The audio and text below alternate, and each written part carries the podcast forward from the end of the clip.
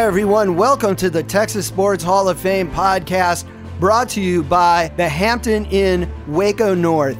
Make sure you make the Hampton Inn Waco North your place to stay when you visit Waco, Texas and the Texas Sports Hall of Fame. I'm your host, Jackson Michael, author of The Game Before the Money and writer director of We Were the Oilers, the Luv Ya Blue era. And this episode is In the Locker Room with Ken Houston. We'll take a detailed look into the life and career of Texas Sports Hall of Famer Ken Houston.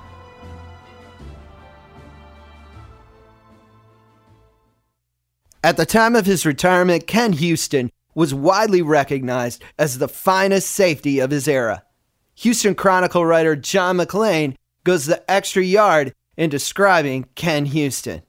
Kenny Houston is the greatest strong safety in NFL history is not debatable. And what he accomplished in his career, first with Oilers and then the Redskins, 12 consecutive Pro Bowls, he scored 12 touchdowns. Had NFL record five touchdowns on defense in 71. Best strong safety in history, and I'd love for somebody to try to argue that. I could recite off my head the things that he did that nobody else has done. Ken's success wasn't accidental. His inner drive led him to greatness.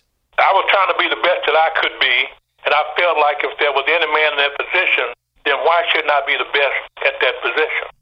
The Ken Houston story opens with Lufkin, Texas, as the setting of Chapter 1. Ken was born near the end of World War II and found early footing in faith, family, and community. I enjoyed growing up there in Lufkin. You know, we were from a very protective family.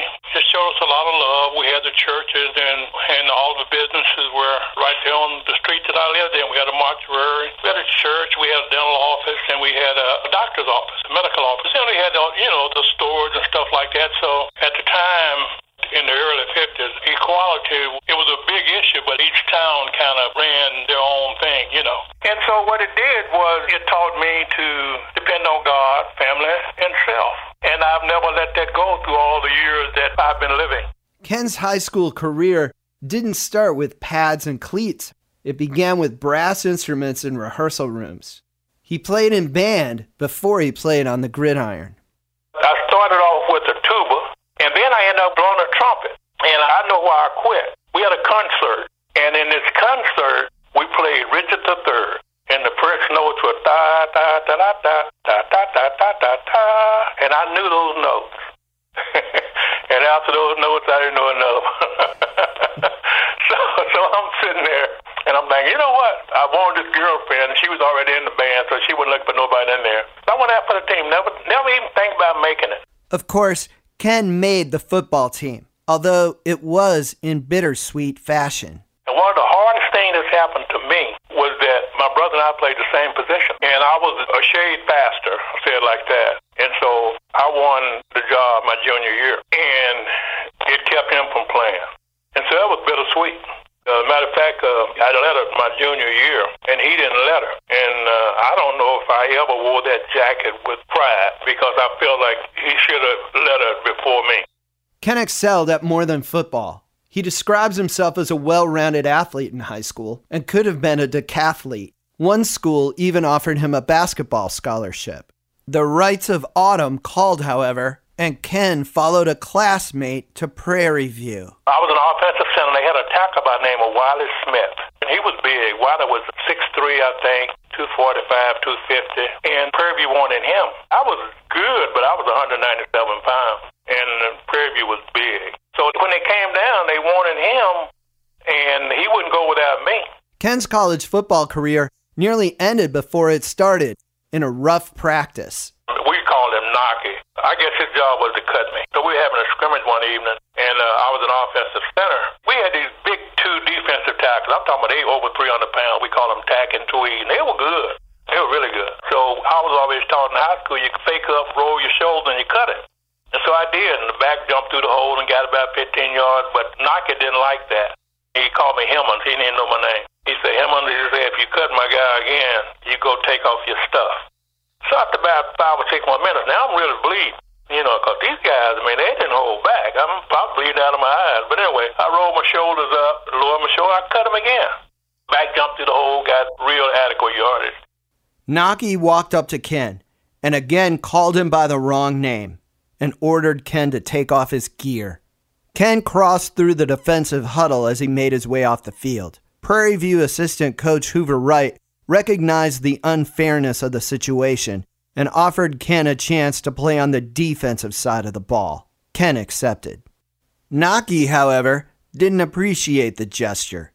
He didn't want Ken playing on either side of the ball. So he pointed up to this guard and this center and told him to take me out. One of the biggest collisions ever heard on Prairie View's campus. I mean, it was a vicious blow. Thankfully, Ken recovered from the hit.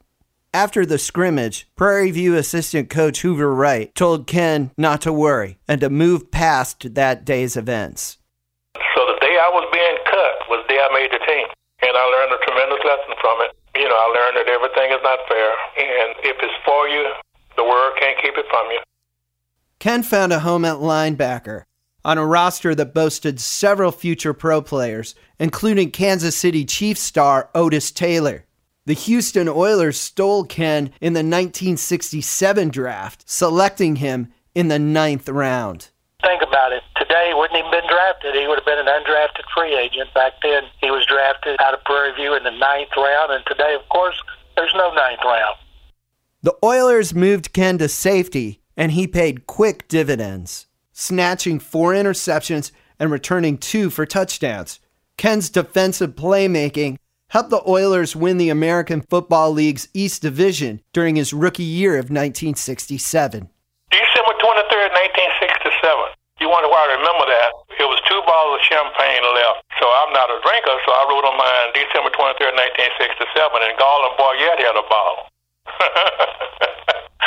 anyway, mine is still upstairs. Garland had an incident where his got open. we still laugh about it when I talk to him, but there was only two bottles left, and I still have that ball, and I see that date. Of course, the money in pro football in 1967 was small, but Ken was happy with it. He adds that sometimes he'd get a special congratulations from Oilers owner Bud Adams after games. I remember my first year I made $14,000, had a $6,000 bonus, and a brand new Dodge Polara. And I'm thinking, you know, I got enough. But anyway, I remember Bud uh, after a lot of games. Uh, he would come up, just shake my hand, and sometimes be four or five hundred dollars in there. While Bud Adams remains unpopular with some fans, Ken holds him in high regard. I'm one of the probably few guys who think Bud should have been in the Hall of Fame a long time ago. I was traded, and then he hired me back, and then I left, and then he would call me back, and I'd fly to the game with him down Tennessee. So we had some very real conversations, and they really didn't have anything to do with football. But he was just an individual that I respected, and I respected his family. When you see guys being put in the Hall of Fame and he's not in there, I, I want to go on record to say that he's one that should be in there. In 1971, Ken set several NFL records. On December 19th, during the final game of the season, he picked off two of Chargers quarterback John Hadl's passes and returned them for touchdowns. During that game, he set the NFL career record for interceptions returned for touchdowns with nine, set the NFL single season record with four interceptions returned for touchdowns, and set the record for most interceptions returned for touchdowns in one game. I very seldom talk about that game because not that much I remember about it. Matter of fact, I probably still got a scar. Got hit up under the eye. And that's when they come out and give you the smelling salts and stuff like that. But they had put this plaster up under my eye. And I don't know if they put butterfly stitches on it, but there's a lot about the game I didn't really remember until I watched the film.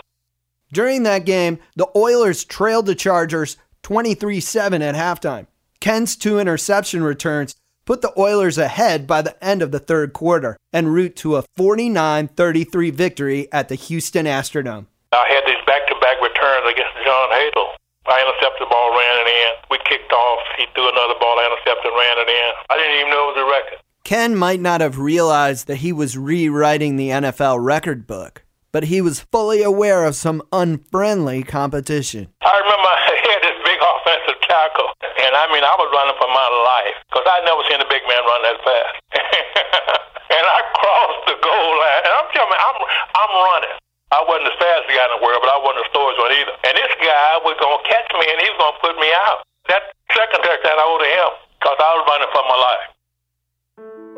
In a moment, we'll hear about a phone call that changed Ken's career when we return to In the Locker Room with Ken Houston on the Texas Sports Hall of Fame podcast, presented by the Hampton Inn, Waco North. This is Cliff Harris, free safety for the Dallas Cowboys. You're listening to the Texas Sports Hall of Fame podcast. Enjoy it. If you've enjoyed listening today, please visit the Texas Sports Hall of Fame in Waco. The museum tells the story of the greatest athletes and coaches in Texas history by using objects from its collection, which numbers over 15,000. And when you come to Waco, be sure and stay at the Hampton Inn Waco North located just eight minutes from the museum on I 35. The Hampton Inn has recently been renovated and includes free hot breakfast, free Wi Fi, and an indoor outdoor pool. And since the Hampton Inn is the official hotel of the Texas Sports Hall of Fame, you never know who you might bump into in the lobby. Hey, is that Earl Campbell? The Texas Sports Hall of Fame podcast presented by the Hampton Inn, Waco North. In the Locker Room with Ken Houston.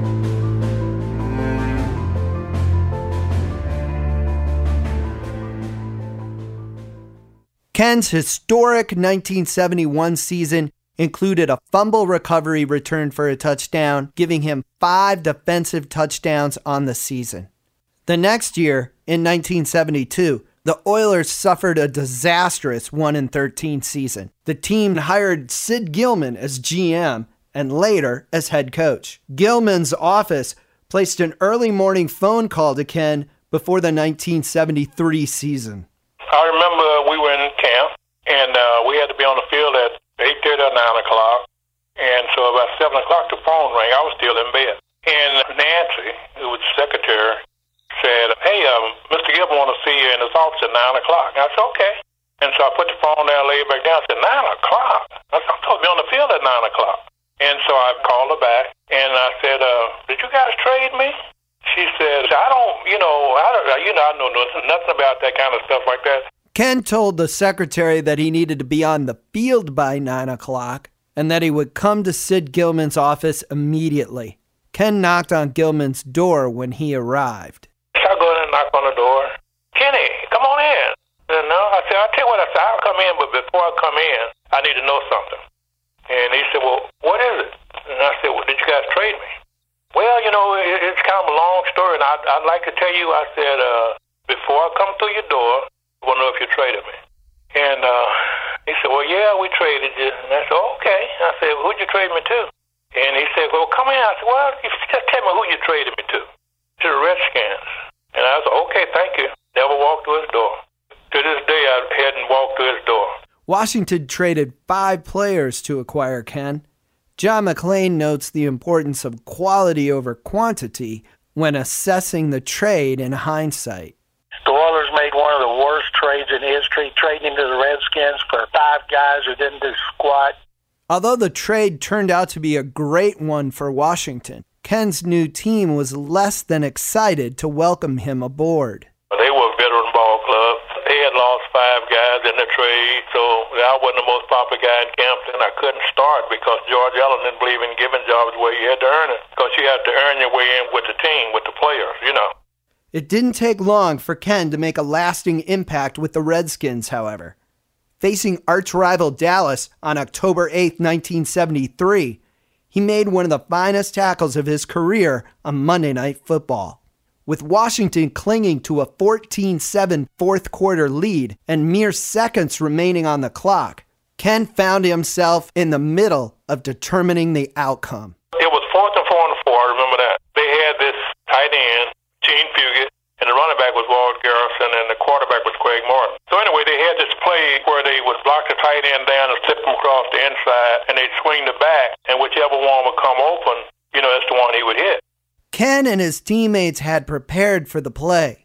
Ken and free safety Brig Owens played what they called a combo coverage. If the tight end would stay inside, Ken would automatically swing out and cover the running back. Sure enough, we snapped the ball and they ran that play. And the back swung out, and I was on the way up to intercept it, and I couldn't get between him and the ball. So when he caught the ball, I caught him and wouldn't let him down. you know. Walt Garrison was known as one of the league's toughest players. He had played in an NFC championship game and a Super Bowl with a broken collarbone. In the offseason, Garrison worked in the rodeo business. Keeping Garrison from crossing the goal line was a difficult task. The two players struggled against each other near the one yard line as the game clock expired. And it was this quiet, like I'm talking to you now. That's how quiet it was in the stadium. Not a sound. And then when I was pulling him back, he tried to lateral the ball. And then all of a sudden you could hear the noise. It came in like a staccato. Ken tossed Garrison to the ground, preserving the win for his new team, giving the Cowboys their first loss of the season and putting the Redskins into a first place tie with them as millions watched on national television. And I never stayed up all night after a game, but I did that night. I mean, I was so excited. The play earned the respect of Ken's teammates and cemented his legacy with fans overnight. His playmaking continued to put him into the Pro Bowl every season. During his career in Washington, Ken made 24 interceptions, only one fewer than he made with the Houston Oilers. However, there was one big difference in those interceptions. And when I got to the Redskins, I never hit another return for a touchdown. You know, I always felt that I could operate best in the middle of the field because you're operating against an offensive lineman and quarterback. If you could take it back to the middle of the field, it was just a matter of cutting back, you know, unless you got a sideline deal. In Washington, they had this planned return. You know, you get the ball and everybody go to the sideline. There were 22 people over there. You know, it's like. he notes that the team had a similar plan for punt returns. One time, the punt returner got hurt and they put me in the game. And we had a planned return where you get the ball and take a step and then everybody run for the sideline. Know, I fielded the ball and took two steps toward the sideline and everybody ran over there. All the Cowboys, all the Redskins. I said, oh, I'm not going over there. and so I take the ball and cut it back to the right and ran a 51 yard touchdown. I did it the next time and I fumbled and I never ran back another punt. They never let me back there to do. Ken Houston retired from football after the 1980 season. His career achievements earned him a spot as a finalist for the Pro Football Hall of Fame in his first year of eligibility. It came out that I was one of 25 finalists. I'm thinking, wow, they thought about putting me in the Hall of Fame. And I clip out this little bit of article, and I told my wife, I said, if I ever have kids, I'm going to show them this article. Ken learned he had been elected to the Pro Football Hall of Fame on a day that many Americans will never forget. The day that I was elected, the Challenger exploded. I was on a call with a news guy, and he said, I got to get back with you because the Challenger just exploded. My wife worked at NASA for a while. And all this was just kind of tied together. Ken entered the Hall of Fame in 1986 with a class that included Doak Walker, Willie Lanier, Fran Tarkenton, and Paul Hornung. He's thankful about being elected in his first year of eligibility and for having entered the Hall of Fame during that period of time. When I got to the Hall, I was really excited about being there, but you don't realize the impact when you're first ballot. You don't realize how hard it is to get in because you didn't have to wait. So once your name has been up and you don't make it, man, that's got to be agonizing and I was the most fortunate guy in the world. It's not so much that it was the Hall of Fame. It's just that I got a chance to meet Marion Motley, Johnny Unitas, Night Train Lane. That was the history of the game, and so they discussed the history of the game. And so now when I talk to the young guys, it's a separation from what it was, but this is what it has evolved into. Ken would like to have former players have more say in the Hall of Fame elections similar to how Pro Bowl rosters were selected in his era. If you let the players pick who should go in there, and then you look at a lot of these guys that are playing without the limelight, they're shown on a lot of players, and these guys sometimes are better than those players, but they just don't get the recognition. And so players know. And like my situation, I shouldn't be able to pick nothing but a tight end. That's who I play against. The defensive tackle, shouldn't be able to pick nothing but an offensive tackle. They used to pick the Pro Bowls like that. You know, like I couldn't vote for nothing but a tight end. He furthers his point by listing the tight ends that gave him the most trouble. Bob Trumpy from Cincinnati. Raymond Chester. A guy played here in Houston, Willie Frazier. Nobody ever even heard of. He ran a 4.540, 240, 250 pounds. He was like a wide receiver. Would cross your eyes on every turn.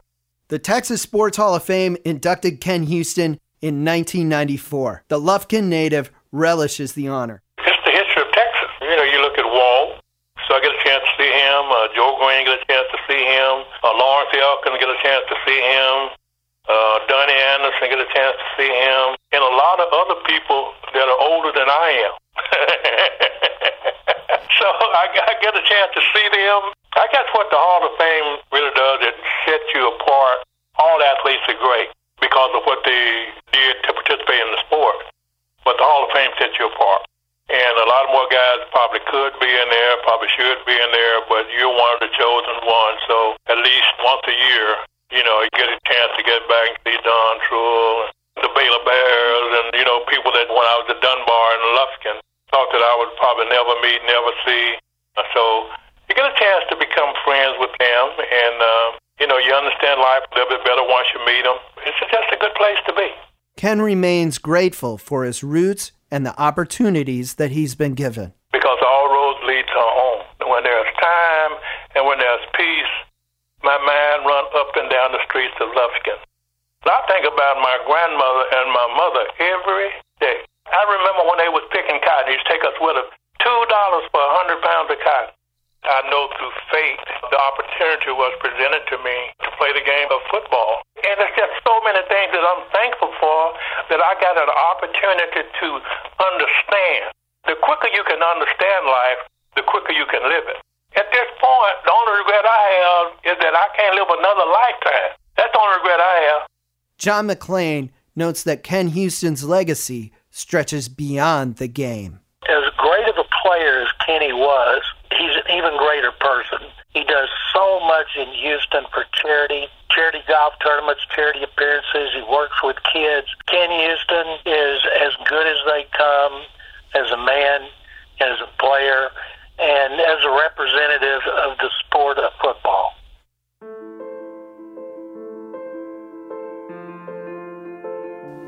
Thank you for listening to In the Locker Room with Ken Houston on the Texas Sports Hall of Fame podcast presented by the Hampton Inn, Waco North. Please visit the Texas Sports Hall of Fame in Waco. And when you do, book your stay at the Hampton Inn, Waco North. This episode is also made possible by a generous gift from Rob and Nanette Lynch, who congratulate their dear friends Ken and Gusty for being featured on In the Locker Room with Ken Houston.